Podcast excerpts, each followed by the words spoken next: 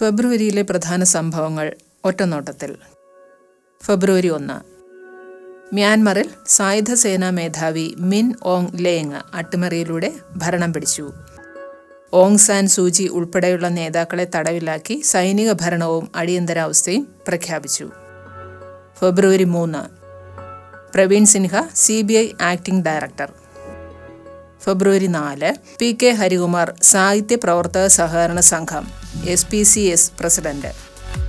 ഫെബ്രുവരി ഒൻപത്, U A ഇയുടെ ചൊവ്വ പര്യവേക്ഷണ ഉപഗ്രഹമായ ഹോപ്പ് പ്രോബ് ചൊവ്വയുടെ ഭ്രമണപഥത്തിൽ.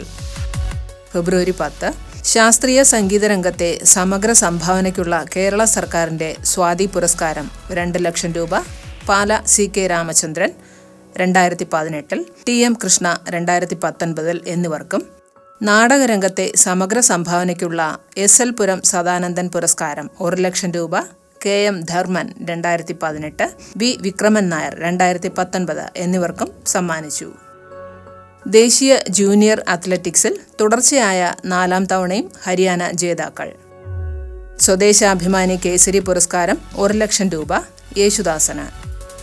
ഫെബ്രുവരി പതിനൊന്ന്, മിസ് ഇന്ത്യ കിരീടം തെലങ്കാനയുടെ മാനസ വാരാണസിക്ക്. ഫെബ്രുവരി പന്ത്രണ്ട്, ക്ലബ്ബ് ലോകകപ്പ് കിരീടം ജർമ്മൻ ഫുട്ബോൾ ക്ലബ്ബ് ബയൺ മ്യൂണിക്കിന്.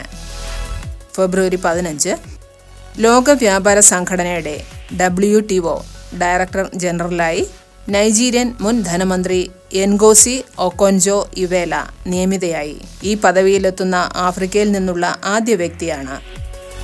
ഫെബ്രുവരി പതിനാറ്, സംസ്ഥാന കഥകളി പുരസ്കാരത്തിന് രണ്ടായിരത്തി പത്തൊൻപതിൽ വാഴേങ്കട വിജയനും രണ്ടായിരത്തി ഇരുപതിൽ സദനം ബാലകൃഷ്ണനും അർഹരായി. വാദ്യ കലാകാരന്മാർക്കുള്ള പല്ലാവൂർ അപ്പുമാരാർ പുരസ്കാരം രണ്ടായിരത്തി പത്തൊൻപതിൽ മച്ചാട് രാമകൃഷ്ണനും രണ്ടായിരത്തി ഇരുപതിൽ കിഴക്കൂട്ട് അനിയന്മാരാരും നേടി. രണ്ടായിരത്തി പത്തൊൻപതിലെ കേരളീയ നൃത്തനാട്യ പുരസ്കാരം ധനഞ്ജയൻ ശാന്ത ധനഞ്ജയൻ നർത്തക ദമ്പതികൾക്കാണ്. രണ്ടായിരത്തി ഇരുപതിലെ പുരസ്കാരം വിമല മേനോൻ സ്വന്തമാക്കി. ഒരു ലക്ഷം രൂപയുടേതാണ് പുരസ്കാരങ്ങൾ. പാലക്കാട് ജില്ലയിലെ അഗളി കേന്ദ്രമാക്കി അട്ടപ്പാടിയിൽ പുതിയ താലൂക്ക് രൂപീകരിക്കും.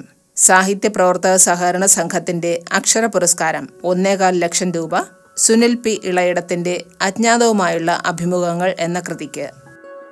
ഫെബ്രുവരി പതിനെട്ട്, സംസ്ഥാന അത്ലറ്റിക് ചാമ്പ്യൻഷിപ്പിൽ സീനിയർ വിഭാഗത്തിൽ കോട്ടയവും ജൂനിയറിൽ പാലക്കാടും ചാമ്പ്യന്മാർ. ഫെബ്രുവരി പത്തൊൻപത്, നാസയുടെ ചൊവ്വ ദൗത്യം പെർസിവിയറൻസ് റോവർ ചൊവ്വയിൽ വിജയകരമായി ഇറങ്ങി. ശാസ്ത്രീയ സംഗീത രംഗത്തെ സമഗ്ര സംഭാവനയ്ക്കുള്ള കേരള സർക്കാരിന്റെ സ്വാതി പുരസ്കാരം ഒരു ലക്ഷം രൂപ ഡോക്ടർ കെ ഓമനക്കുട്ടിക്ക്.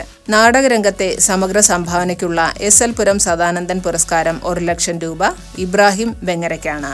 മികച്ച കായിക താരങ്ങൾക്കുള്ള സ്പോർട്സ് കൗൺസിലിന്റെ ജീവിരാജ പുരസ്കാരം മൂന്ന് ലക്ഷം രൂപ അത്ലറ്റുമാരായ പി കുഞ്ഞുമുഹമ്മദിനും മയൂഖ ജോണിക്കും.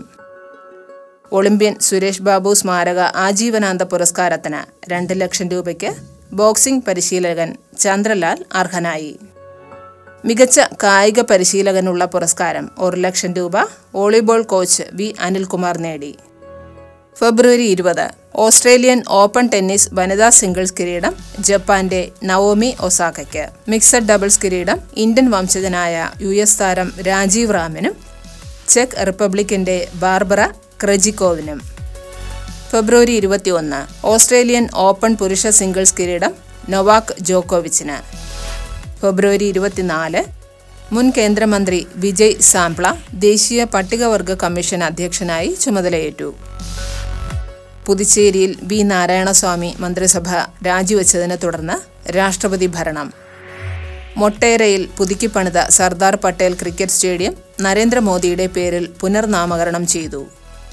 ഫെബ്രുവരി ഇരുപത്തിയഞ്ച്, Murali Purushothaman, A A Siyad Rahman, Karunakara Babu, doctor Kauser Edappagath എന്നിവർ കേരള ഹൈക്കോടതി ജഡ്ജിമാർ. ഫെബ്രുവരി ഇരുപത്തിയെട്ട്, കേരളത്തിലെ നാൽപ്പത്തി ഏഴാമത്തെ ചീഫ് സെക്രട്ടറിയായി ഡോക്ടർ ബി പി ജോയ് ചുമതലയേറ്റു. ഡോക്ടർ വിശ്വാസ് മേത്ത വിരമിച്ചു. വാണിജ്യ ഉപഗ്രഹ വിക്ഷേപണങ്ങൾക്കായി ഇന്ത്യൻ ബഹിരാകാശ ഗവേഷണ സംഘടന രൂപീകരിച്ച new space India Limited N S I L ആദ്യ ദൗത്യം വിജയം. ബ്രസീലിന്റെ ഭൗമ നിരീക്ഷണ ഉപഗ്രഹമായ ആമസോണിയ ഒന്നും പതിനെട്ട് ചെറു ഉപഗ്രഹങ്ങളും ഭ്രമണപഥത്തിലെത്തിച്ചു.